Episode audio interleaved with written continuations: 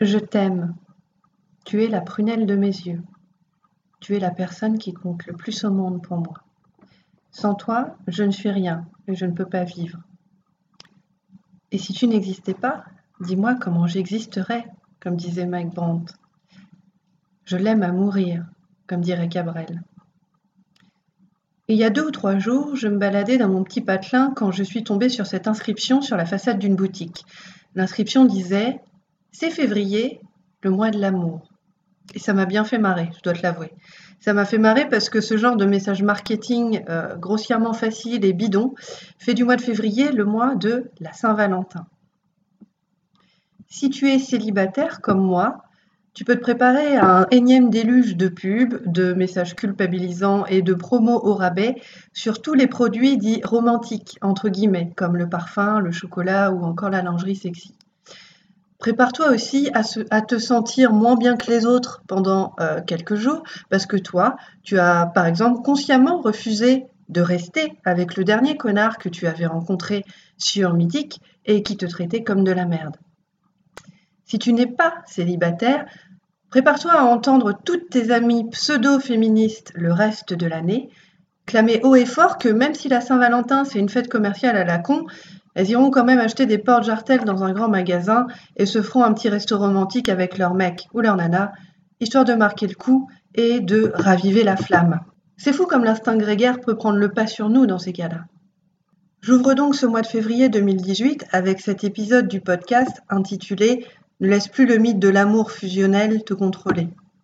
Et je le dédie à toutes les femmes résistantes, célibataires ou non, hétéro, homo ou bi, qui refusent de se laisser emmerder par des messages qui les empêchent d'accéder à l'essence de l'amour, de l'amour de soi, de l'amour des autres, de l'amour de la nature, de l'amour tel qu'il est, sans enrobage marketing fadement rehaussé de gros nœuds rouges, sans comédie romantique mièvre à la con avec Julia Roberts et Hugh Grant qui s'embrassent à la fin, et sans encore une fois se laisser enfermer, nous les femmes, ou encore voir les hommes se faire enfermer dans des stéréotypes sur le féminin et le masculin, uniquement destinés à nous vendre des trucs et à nous faire nous sentir mal le jour de la fête de l'amour.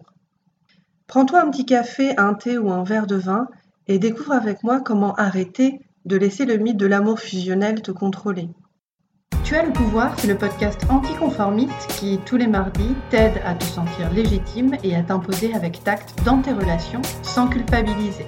Je suis Sophia Andrea, je suis activiste de la conscience. Je t'apprends à assumer ton identité et à te libérer de tes conditionnements pour obéir à la seule autorité qui vaille, la tienne, et reprendre le pouvoir sur ta vie. Inscris-toi sur www.tuaslepouvoir.com et fais le plein de niac pour revendiquer le droit d'être toi. J'ai voulu créer cet épisode du podcast pour toi aujourd'hui parce que je pense qu'on est toutes plus ou moins coincées dans ce mythe de l'amour fusionnel et des préconceptions par rapport à ce que c'est que l'amour.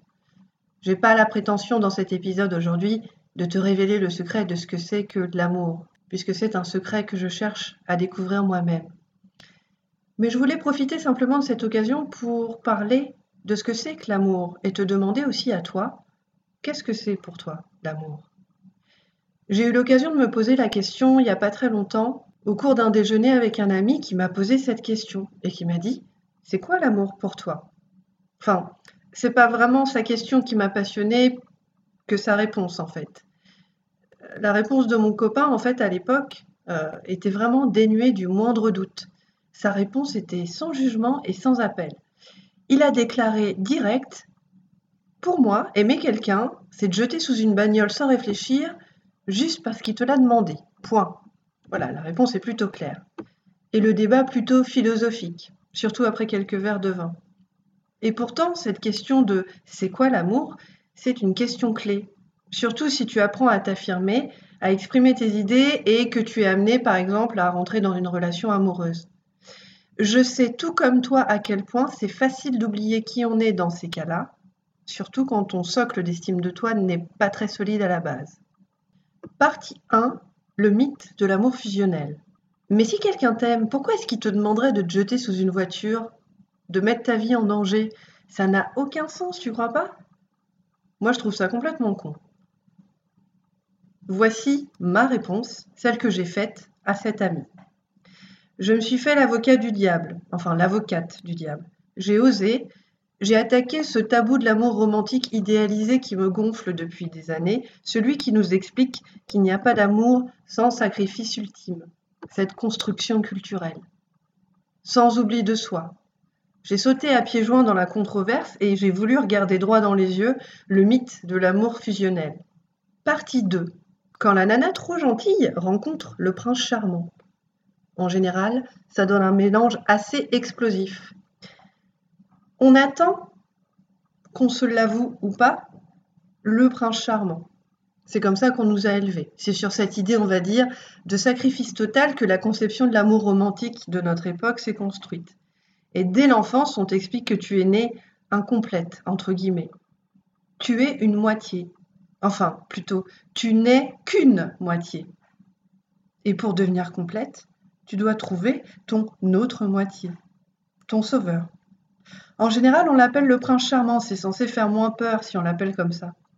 Mais on te demande quand même de le trouver, sinon tu te retrouves socialement inadéquate et tout le monde te gonfle, ta famille, hein, lors des déjeuners du dimanche, tes amis, tes collègues, etc. Et on te demande en boucle quand est-ce que toi, tu trouveras le bon. Et quand on est trop gentille et quand on rencontre le prince charmant, le problème qui se pose est le suivant. Quand on est gentil, on aime mal. On s'aime mal soi-même déjà. Si mal qu'on donne trop aux autres en s'affamant soi-même. Tu le sais toi aussi. Tu fais passer l'opinion de ton nouveau Jules avant la tienne, par exemple. Tu tires une partie de ta valeur de ce qu'il pense de toi. Tu te demandes ce que les autres vont penser si tu acceptes cette promotion ou si, pour une fois, tu fais pas ce qu'ils attendent de toi. Bref, ta valeur intérieure est bien trop souvent associée au regard des autres. Et pour la nana trop gentille, ce type d'amour, de mauvais amour, est synonyme d'oubli de soi et d'absence de limite, de peur viscérale du conflit aussi. Et c'est précisément pour ça que tu te retrouves empêtré, souvent, dans des relations bancales, déstructurantes, voire chaotiques. Le prince charmant, aussi charmant qu'il puisse paraître, ne te sauvera pas, parce que tu n'as pas besoin d'être sauvé. Rien en toi n'a été perdu et n'a besoin d'être racheté. Tu es déjà parfaite. Le moment est venu pour toi d'enfourcher ton cheval blanc et de partir à la rencontre de cet amour de toi que tu recherches frénétiquement, peut-être en dehors de toi-même. Partie 3. Le bon amour et le moins bon amour. Il y a deux types de couples pour moi. Le couple codépendant est le premier type.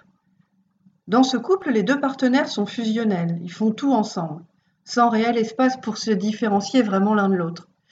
Ce sont ceux-là qui considèrent qu'aimer, c'est se jeter sous une voiture sans même y penser, parce que c'est beau, parce que c'est romantique, parce que c'est un scénario qu'ils ont toujours appris. Et quand je dis ça, je ne les juge pas. Ce sont ces personnes qui te disent que tu comprends, l'amour c'est pas logique et c'est plus fort que tout. Déclare-t-il sur un ton mièvre à pleurer, comme des perroquets déblatèrent une phrase que leur dresseur leur a fait apprendre par cœur. Et il y a le second type de couple. Le couple interdépendant. Celui-là, tu le verras pas dans les magazines, dans les journaux ou à la télé, sur les grandes chaînes de masse. Le couple interdépendant est moins glamour, plus éloigné des standards de la télé. C'est un couple différent, parfois nouveau, qui s'invente, en tout cas qui essaye, qui casse les règles. Dans ce couple, l'amour des deux partenaires pourrait se résumer ainsi. Ces deux partenaires se disent Voilà, plutôt que de me jeter sous une voiture pour prouver que je t'aime, je vais faire de mon mieux pour t'aimer tel que tu es, sans vouloir te changer. Quelle plus belle aventure que de t'aimer toi-même sans vouloir changer qui tu es. Quel plus beau pari que de construire une relation de couple ou toute autre relation d'ailleurs, sur l'acceptation totale des défauts de l'autre, même si au quotidien, bah des fois ça fait chier, c'est parfois super dur et ça fait grincer des dents. Et toi, dis-moi, c'est quoi l'amour pour toi? Comment est-ce que tu vois l'amour? Quelles sont les préconceptions? Quels sont les exemples, les modèles? Qu'est-ce que tu considères comme des vérités par rapport à ce que c'est que l'amour? Est-ce que pour toi l'amour et la fusion, c'est la même chose? Est-ce que tu as déjà fait des trucs dingues par amour et que quelque temps après, tu t'es même pas reconnu par rapport à ça et tu t'es dit mais qu'est-ce que je suis conne d'avoir fait, d'avoir fait ci ou d'avoir fait ça? Est-ce que pour toi, oublier qui tu es dans la relation, c'est un signe de dévouement et de partage? Comme je te le disais au début de cet épisode, l'objectif pour moi c'est de parler et de remettre en cause, de regarder différemment le mythe de l'amour fusionnel de mettre de la perspective dans tout ça, dans ce qu'on considère comme acquis, comme pré-acquis et pré-mâché et pré-pensé. Parce que c'est en commençant à penser par toi-même que tu arriveras à t'affirmer. Souviens-toi, pour vivre des relations saines, commence par te donner à toi-même la même valeur que celle que tu donnes aux autres. Tu n'as pas à prouver ta valeur, elle t'appartient depuis ta naissance. C'est ton droit et personne ne peut te l'enlever. Si tu veux aller plus loin, rejoins-moi sur www.tuaslepouvoir.com, inscris-toi sur mon site internet et profite sans attendre de ton cours gratuit de 7 jours pour apprendre à t'affirmer. Merci de m'avoir écouté et à la semaine prochaine. Tu as le pouvoir, c'est le podcast anticonformiste qui, tous les mardis, t'aide à te sentir légitime et à t'imposer avec tact dans tes relations sans culpabiliser. Je suis Sophia Andrea, je suis activiste de la conscience. Je t'apprends à assumer ton identité et à te libérer de tes conditionnements pour obéir à la seule autorité qui vaille, la tienne, et reprendre le pouvoir sur ta vie. Inscris-toi sur www.tuaslepouvoir.com et commence dès aujourd'hui à construire ton socle de pouvoir.